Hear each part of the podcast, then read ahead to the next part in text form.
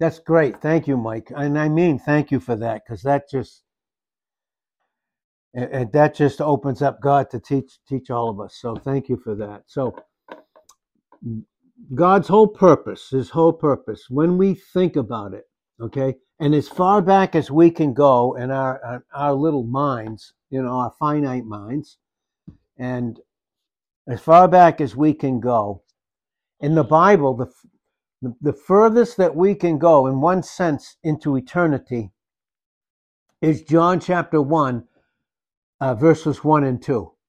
So John chapter one, uh, ver yeah, John chapter one, verse one says, "In the beginning, the Word." And then it says, "The Word with God."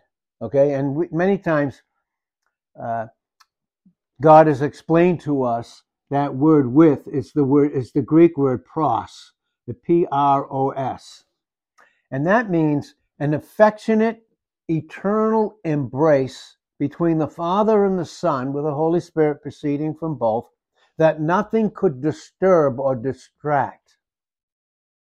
So there's pleasure. You look, we're looking at pleasure right there. And the pleasure there is, the pleasure there is, it's really interesting,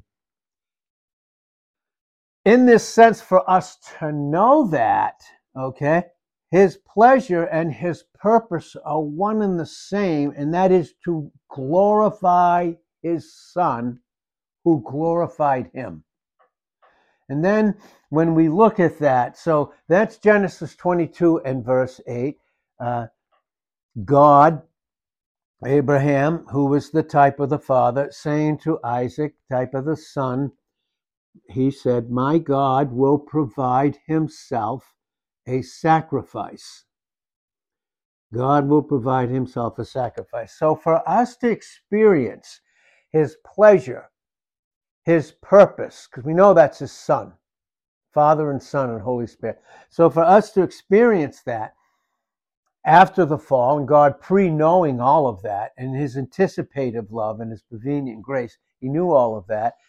He had to provide his Son as a sacrifice, first for himself, for himself. So he had to be propitiated, right? So that he could share his Son, who's the substitute, who is his, his all his delight, and all his pleasure, and all his purpose is in him.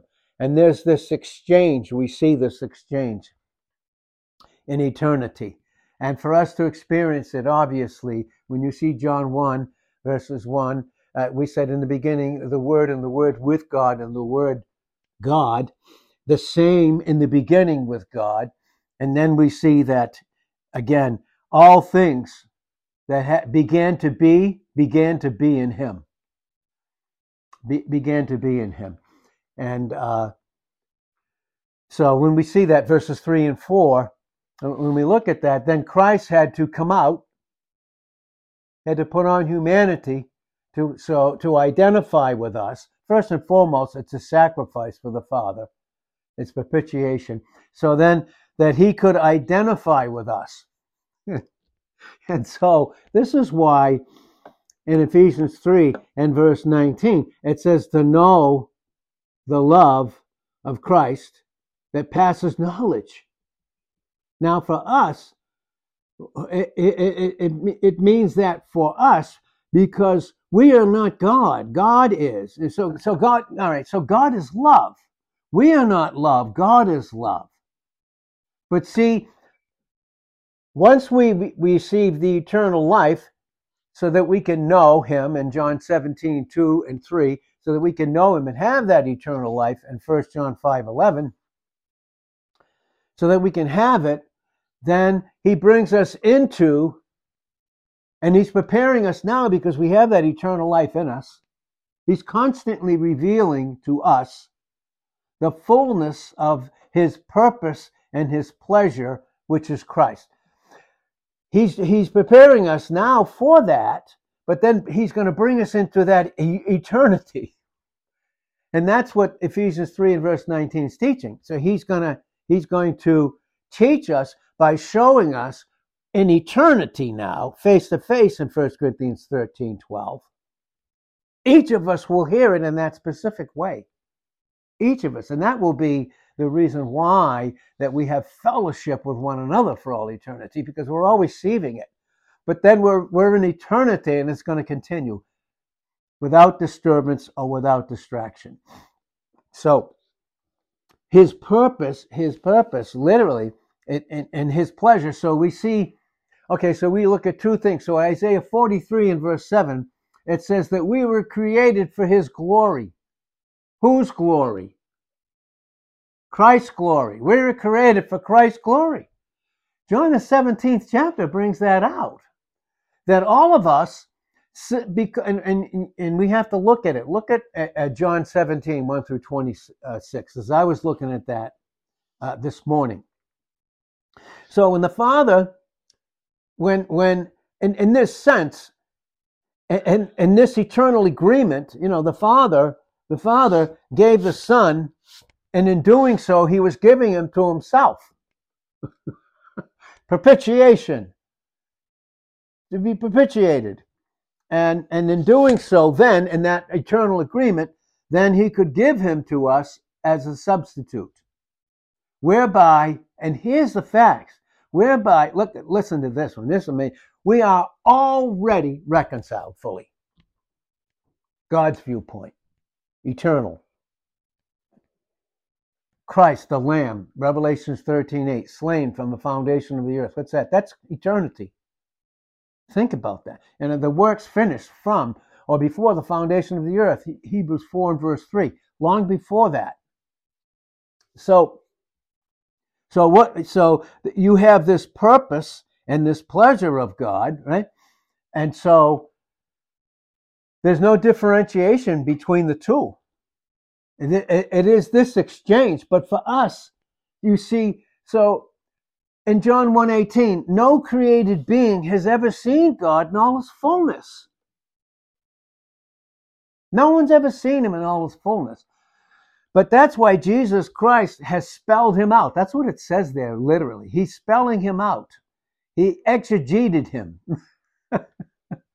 He exegeted him.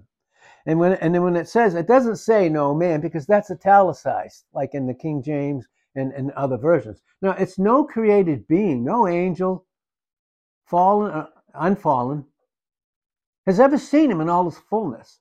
But only Jesus the Son has. But for us to understand that and to experience in a finished work reconciliation, to, to experience his pleasure, his purpose. So in all of it, all of it at once, it's it's it's it's one way. It's it's it's it's so far be, be beyond us.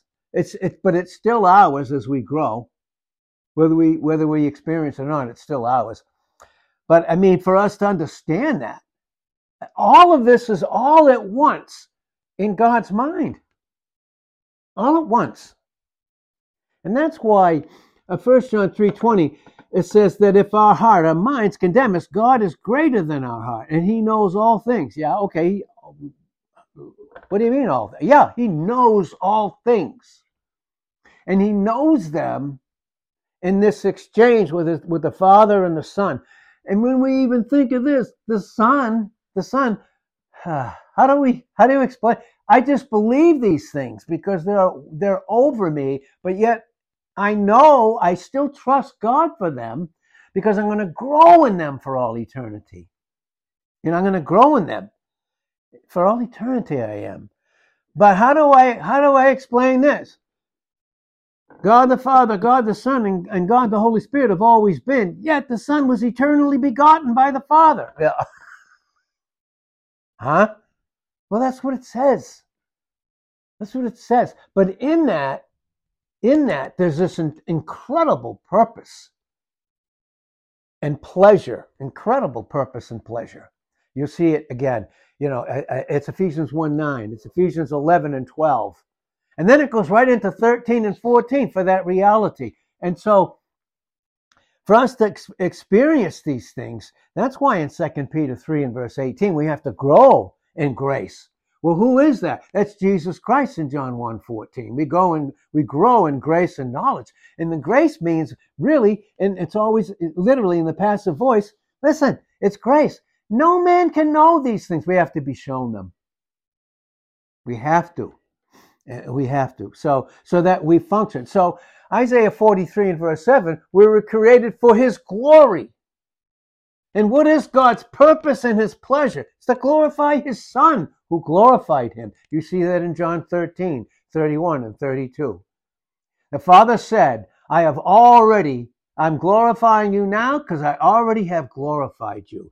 And when we see in Jesus Christ's high priestly prayer, the most intimate exchange between the Father and the Son, when Jesus Christ was still in his impeccable humanity on the earth, prior to the cross, but looking at it, looking at it, he said, I've already finished the work in John seventeen and verse four. I've already finished it. I'm just going to go and it's going to be manifested. Now, now I want the glory that I had with you before the foundation of the earth. And if you look at seventeen, that's verse five of John seventeen. But if you look at seventeen and verse twelve, and then you look at that with verse twenty-four, you, you, we're going to see things that are, and we're going to learn them because we have to. He's been glorified. He is glory. He is the glory of God the Father and the Son, and this eternal embrace in John one one as the Son of God. But now he's talking about also his humanity as the Son of Man, glorified.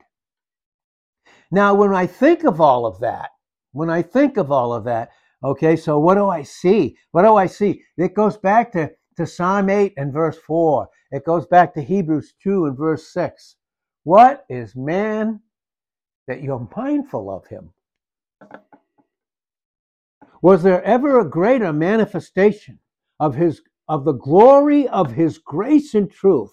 And that's what the gospel's called. It, it is this. It is the gospel of the glory and grace of Jesus Christ. That's how it's that's how it's literally said, by the way. But we have this, we we we have this, we go into this glory, we enter into it, and we're growing in it now and be prepared for a face-to-face meeting.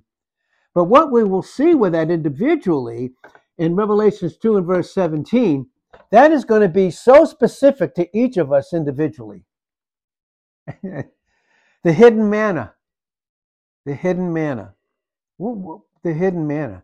Oh, how many knew Christ when he walked the face of the earth?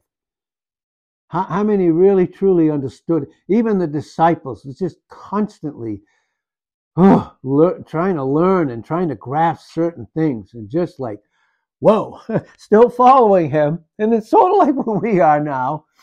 You know, we just, these things are so far but of, above us, but we have far more than they ever had. So we were created for his glory, Isaiah forty-three, seven, right? And we were created in Revelations four, eleven for his pleasure.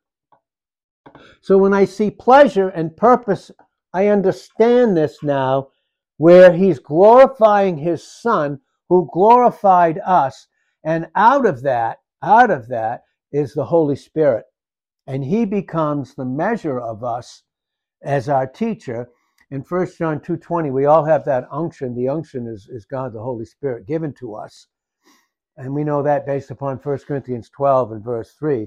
No man that has the Spirit of the Lord will ever say to Christ, you're accursed or anathema.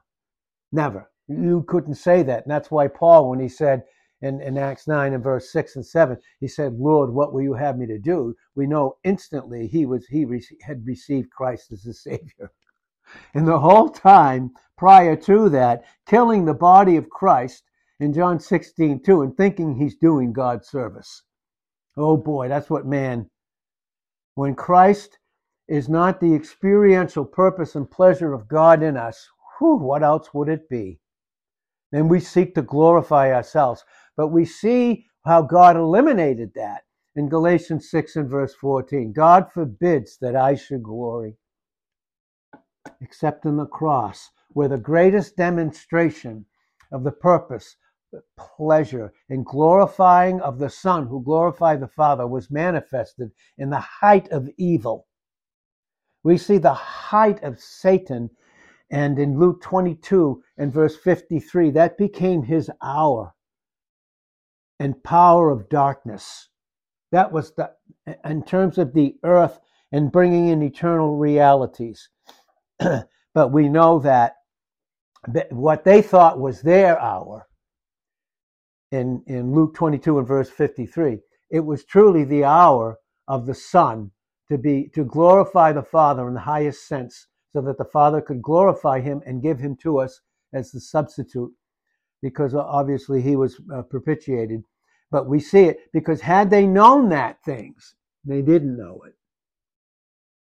They never would have crucified the Son. Wow. That's First Corinthians two eight. And that's why the two, First Corinthians two eight, to understand the fullness of that, to understand the fullness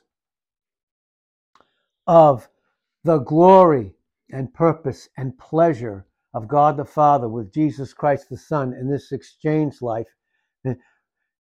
For that to happen, obviously we know that, that Christ had to give himself as a sacrifice, because the reality of it is everything that, that God is bringing to us right now, and then some, and all at once beyond, was always is his eternal mind. First John three twenty, he knows all things. If our, if our minds condemn us, God is greater than our minds, and he knows all things. He knows them all. But as we grow in his love, this is this love-life relationship exchange of the glory of the Father and the Son with tremendous purpose and pleasure. Then we, we look at those things, we, we could never see them apart from Christ. But the whole thing is, what is man? What what is man that he that, that you're you're mindful of him? I'll tell you why. It was the man Christ Jesus. It was the Lamb. That's who. And look, we're in him. Christ in you. Look, Colossians one twenty-seven. Listen, there's no glory without a purpose. There's no pleasure without a purpose. And there's no purpose without a pleasure. In other words, God doesn't do things arbitrarily. He doesn't. He doesn't do them in an, amb- an ambiguous way. He doesn't. You know? And in James one seventeen, every good gift and every perfect gift comes down. It has to come down. Obviously, we couldn't go up. It has to come down. So every good gift and every complete gift comes down from the Father of lights, with whom there's no variableness, neither shadow of turning. And of course, we know the, who the light was that came out of that love-life relationship, and that was Jesus Christ, and that is Jesus Christ. And that's why we are children of light. We're not, we're not, to, we're not in this sense, we're not children of love, for instance, like God is love, and because God is love, First John four eight and sixteen. Herein is love in First John four ten. Not that we loved him, but that he loved us. Okay, so Revelations two and verse four, they left their first love. What is first love? Well, it's John one one and two and three and four and five, right through nine. He is the light that lights every man that comes into the world. And again, that doesn't have anything to do, again, with Quakerism and, and all these, you know, that believe that man fell, but he still had light. Christ was the light and is the light in John eight twelve. And the darkness never overwhelms the, the light in, in John one and, and verse five. And in First John one five, here then is the message that God is light and in him is no darkness. And that's why in, in Ephesians five eight and First Thessalonians five five, we're children of the light. And when we have that light, experience it, then we have the purity, and in that purity, we see the love that we're brought into. And this is something we're going to learn for all eternity. God's purpose. I mean, I, I just can't even, it's just, well, in, in Romans eleven thirty-three and thirty-four, well, Romans eleven thirty-three and thirty-six, it's incomprehensible right now without God, the Holy Spirit. Who is the unction in First John two twenty? Who is that anointing in First John two and verse twenty-seven? And God doesn't need, God the Holy Spirit, the anointing, doesn't need anything from man to reveal himself. It's not how, it's not like some of the things we might have learned previously. Like there's all there's twenty-six different kinds of anointings. Like somehow if we if we're like this, then it's showing that God's no. And nothing to do with feelings or emotions, not a single thing. They're eternal facts. So purpose. Without a purpose, this, this thing in our own lives, without a settled purpose, and does that have to do with a plan? An eternal plan? That's Acts two and verse twenty-three. God in the determinate, his determinate counsel and foreknowledge. What's that? It's going back to John one verse one. It's eternity. It's the all-knowing all at once. Allowed his son and, and his son to be crucified. To be crucified. Because how else could God reveal the glory of his son? His purpose and his pleasure. That's why it says in Matthew three and verse seventeen and seventeen and verse five, "This is my beloved Son, in whom I am well pleased. Hear you him." His pleasure. And we were created for it. In Revelation four and verse eleven, we were created for his pleasure. Where? We're created in Christ Jesus. That's where. And that has to do. God's whole purpose to make himself known in an eternal way. And I want us to think about this too, that the church, the angels are going to continue for all eternity to look into the things of the church and learn about their creator. And First Peter one twelve, at the end of that verse, which things the angels desire to look into. You know what? They're learning and looking right now, and that's their training right now. Many scholars and other scholars have, have said the church on this earth right now, as they look in and bend low and humble themselves and look in, the church is the university for the angels. What must it be for us? And that's to understand too. And in uh, Colossians one and verse twenty-seven, Christ in you, the hope. And hope there's guarantee, by the way. God doesn't have his hope in things, and this maybe they'll come true. No. And that's why hope never, never makes ashamed in Romans five five. Why? Because the love of God is poured out, and he did. And boy, was it manifested on Calvary. In the midst of the great, the whole pivotal point of evil coming against, when they thought it was their hour, and power of darkness in Luke twenty-two and verse fifty-three became the hour where Christ, where God the Father would reveal the glory, the purpose, and the pleasure that they've always had. Can you imagine? In this eternal counsel and determinate counsel, it says in Acts two and verse twenty-three. And, the, and then, what you know, like all, all of a sudden now, you know, here they are, here's God, right? And and they're having this love-life relationship, and all of a sudden they say, hey, let's stop and let's just think about this, what we can do. No, it was all at once. It didn't begin to be. God didn't begin, he did not begin to be. He is. And that's the I am. That's what he's declaring in Exodus three and verse fourteen. That's what Jesus declared. In John eight and verse fifty-eight, I am. Before Abraham was, I am. And who is the I am? The purpose, the pleasure, and the glorification of God the Father. And, and, and in doing so, then in doing so, he glorified the Son. And that's why in him, in him, in Colossians one and verse twenty-seven, in him, Christ in you, the guarantee of glory. That's why it says, and again in Romans eight and verse eighteen, that I reckon, legizomai, legizomai is really what the Greek says, It literally means, I reckon that the sufferings of this present time are not even worthy. You, you think, uh, think of, say, a lifetime in Psalm ninety, verse ten, a three score and ten, if by reason eighty, average lifespan. What is that compared to all eternity with him?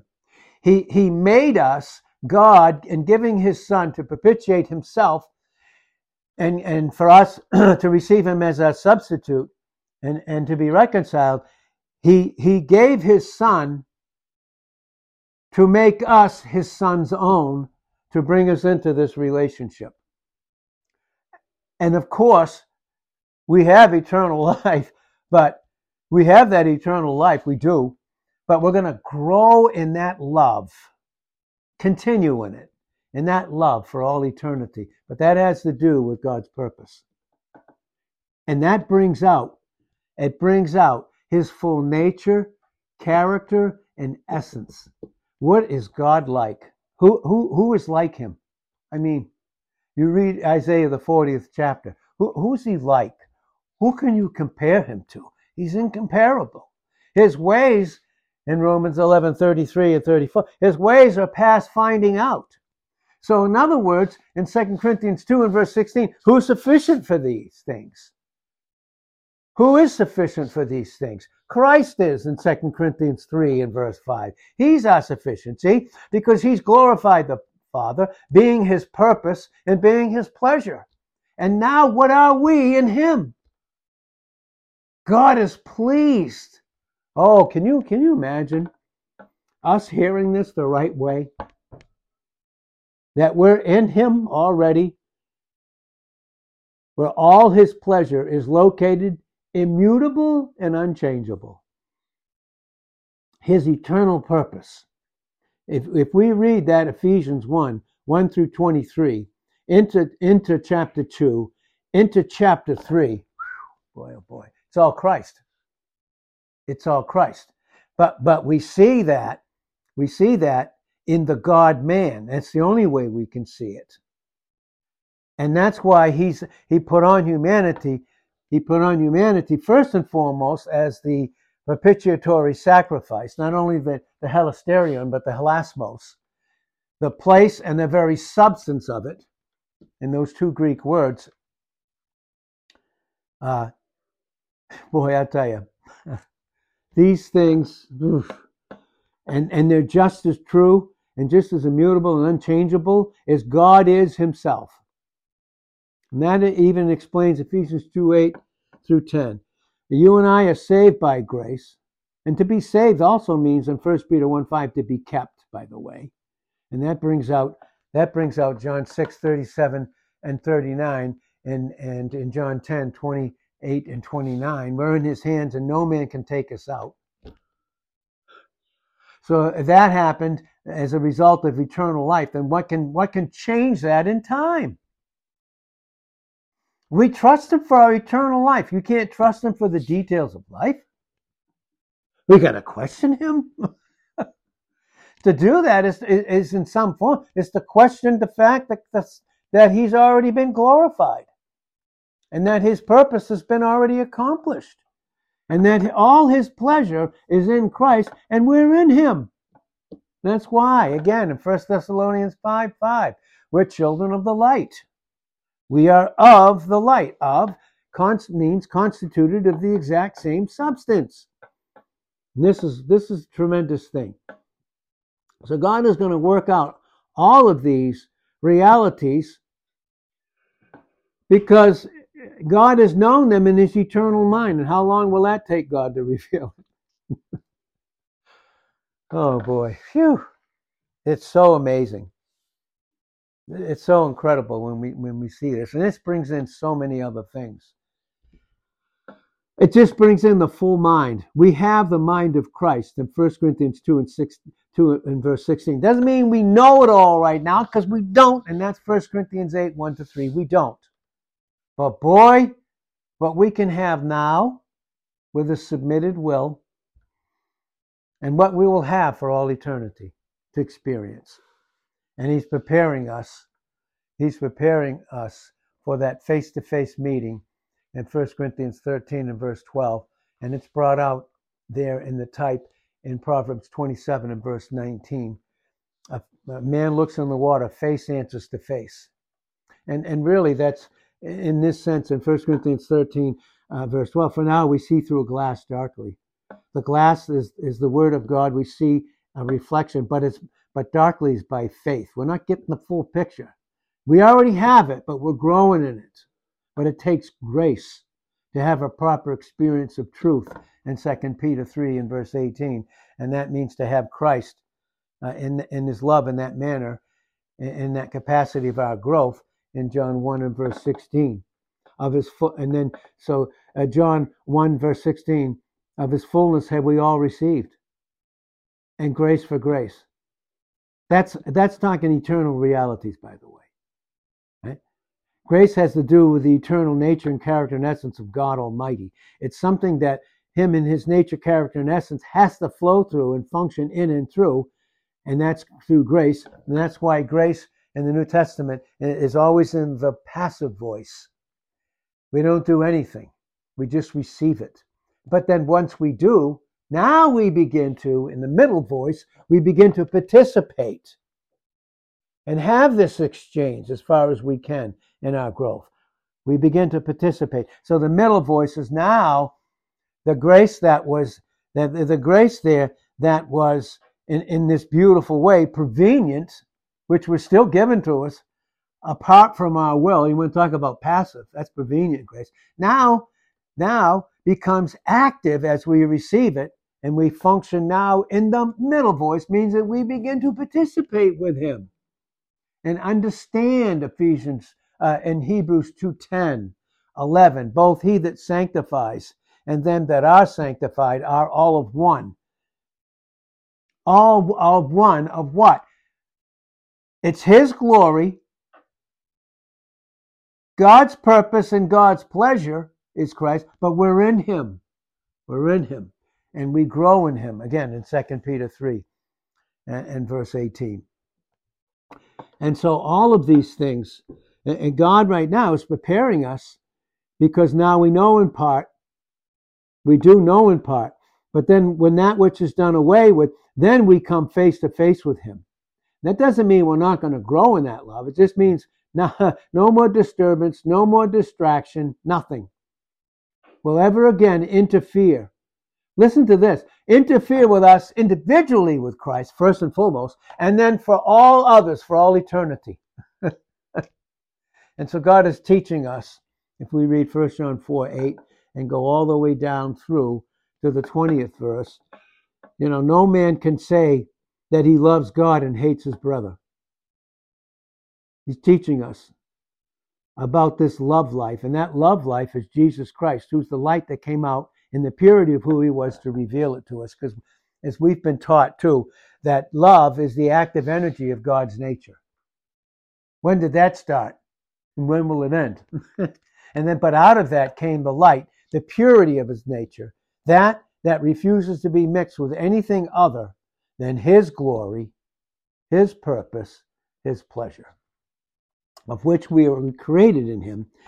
Uh, Revelation four eleven is in Ephesians two eight through ten. We are saved by grace through faith, and that not even of ourselves, but it's a gift of God and not of works, lest any man should boast. And the cross has eliminated all that boasting in Galatians six and verse fourteen. Ephesians two ten, for we are his workmanship. His workmanship, as you asked, Mike, is bringing out Philippians two twelve and thirteen. Work out your own salvation, your whole Christian life, your whole life in Christ, from beginning to receive him as Lord and Savior, and then the growing in that. So Philippians two twelve, work out your own salvation with a reverence and a trembling.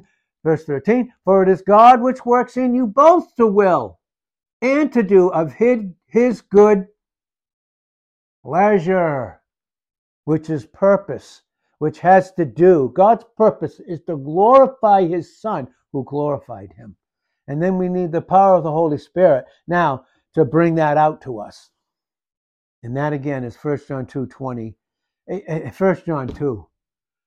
uh, the whole chapter, one through twenty-eight. I mean, that whole thing, that whole chapter is beautiful as we watch the flow of that. And then as we're learning here below, as his dearly beloved children in Ephesians five one, to walk in love so that we experience how we are his dearly beloved children because we've been accepted in Ephesians one six in the beloved. And to be in the beloved is to experience the full, complete satisfaction of, of the Father being glorified by the Son, which, which, which is his purpose and his pleasure. And he has that with us. Oh, well, it's just so, it's so much. It is so much. And uh, we don't like to be weak, do we?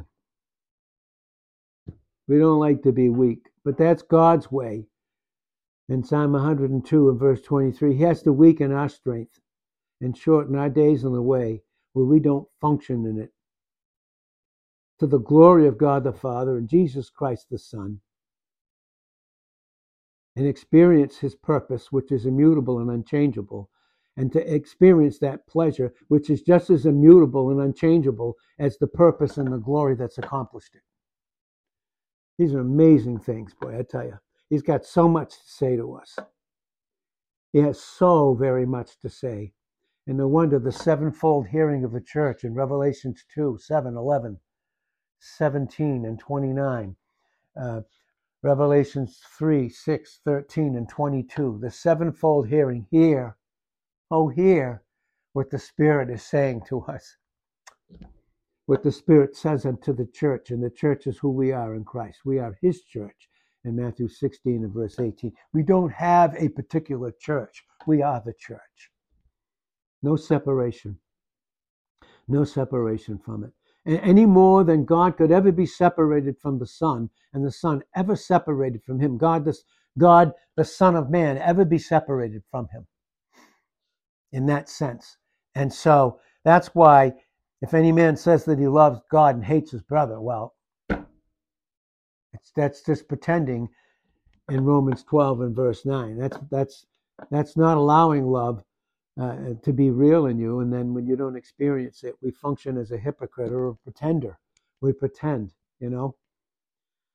So anyway, those are some of my, well, my, sure. Those are some of the thoughts of God given to us.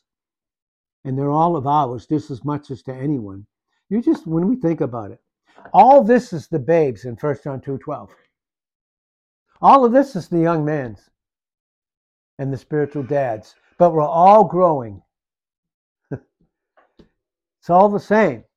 Not the same in, in a sense of experience and maturity by pure grace and truth. No, no. But that's why the spiritual the spiritual dad has to speech the, preach the young men and women, and then the young men, men and women can in turn, in proper place, is brought out in First Timothy, Titus, and Second Timothy, uh, teach the babes. And because God does all things decently and in order in First Corinthians fourteen forty, and God's order is Jesus Christ, who glorified him, who is the fullness of his literal, his pleasure. You think about it. I mean, the Pharisees rejecting him. He's the full thought, the full pleasure, the full glorification and delight of God the Father in human form. Oh boy. Oh Lord. And God forbid that I, me, I, oh boy, should just resist that love. And resist it, you know. Through private interpretation. Just think about that. I can interpret God. Well, then if I did, I would have to go back in eternity and be one with him in the Godhead. And we see the impossibility of that, you know. All, all Second Peter one, twenty and twenty-one is saying, and it didn't have anything to do with the will of man. It had to do with Christ, who in John four and verse thirty-four, and in Psalm forty-seven and eight, fulfilled the will of the Father, came to actually declare it. That's why he could even say, even prior to the cross, I've already glorified you, Father. I finished the work. And I'm going to go sh- and reveal it. And the greatest manifestation and declaration of your love really, even in one sense, in time, but from an eternal viewpoint, beaming down in time, the cross. Boy, so amazing. So if you're ever wondering if you count, if you've received Christ as your Savior, and if you count, what, what are your plans? Well, you know, God's thoughts have to do with the plan of His Son in you. Jeremiah twenty-nine and verse eleven. He knows His thought towards us. The thoughts of peace are not evil, so we experience His settled plan. And when was that plan settled? When did it begin to be settled? When did God start knowing everything? Or did He have to grow to get to know it? Know something outside of Himself, to use something. What could be outside of Himself? Couldn't be anything. Knows everything all at once, as long as He's ever been. And that's what man is mindful of. That's what you, but He's seeing us in Christ, obviously. And that's based upon, you can even see that in Isaiah fifty-three, one through twelve. And that's why all scriptures, in Second Timothy three and verse sixteen, all scriptures are given by God breathing. And that's why you don't tear them apart. It's one whole living organism. One whole living organism. And that's why, again, even uh, Jesus said, the, the, scriptures, the scriptures cannot be broken. They cannot. You can't section them out. You, you cannot, and I cannot, section them out. And that's what He was telling the Pharisees, too. I'll just read this verse, and then, then we can, we can uh, stop this morning, and then maybe have some Uh, questions or comments that we'll all trust God to reveal to us. And uh, in John ten. And, and, and what a beautiful illustration of this. If you read the whole chapter of John, the tenth chapter, look, if you read John John ten, in, in the very first chapter, it's, it's in John ten all the way through, you look at it, and by the time you get to verse uh, thirty-five, when He's talking to the Jews, He called them gods or rulers, that's the better interpretation, judges and rulers, unto whom the word of God came. That's what made them proper rulers, if they functioned in it, and proper judges in that sense, uh, came. And, and the scripture cannot be broken. Well, at what point in the eternal scriptures in time can they be broken? That will do away with all the nonsense of hyper-dispensationalism. Cut it off. Cut it off. You mean Christ wasn't revealed in Genesis? Who was the creator? Who was forming man out of the dust of the ground? Adam, and breathing into him the breath of lives, reproductive ability. Supernatural too, by the way. Things that we take for granted, huh? Everything about us is supernatural. But we keep ourselves together? Ugh. Even the human body, my God. Some of these doctors and everything, how can you, you, you, if you really get into how, you would, it's not that you deny Him not knowing Him, it's just you just deny Him and don't want Him. You study the human body, good. And look at us, here we are, look at me. I'm doing all this, because I designed it and I did all these things. Gosh. Scriptures cannot be broken, because they reveal Jesus Christ the Son, the glory of the Father, the glory of Himself, the very purpose of God, the very pleasure of God, in whom is all His delight and the fullness of His desire. And no wonder it says in Psalm thirty-seven and verse four, delight yourself in the Lord, make Him your all. Then you won't have to try and go about and get things and add things in your life that aren't from Him to cause you to be delighted. Delight yourself in the Lord, and He will give you the desires of your heart. You know what that means? In the way that He created us in our own individuality, we said the other day, not one star is not alike. You can't, and you can't number them. Number all every snowflake that ever fell upon the face of the earth. Think you, could, you think that human mind can compute them? You think man can come up with a computer that could do that?